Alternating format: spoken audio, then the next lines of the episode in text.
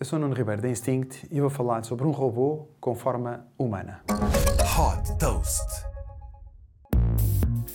Muitas vezes a ficção científica antecipa aquilo que será o futuro. Os robôs da Engineered Art fazem-nos sentir como se estivéssemos próximos da realidade do filme de ficção científica I, Robot, passado em 2035 e no qual os robôs humanoides interagem diariamente com os humanos.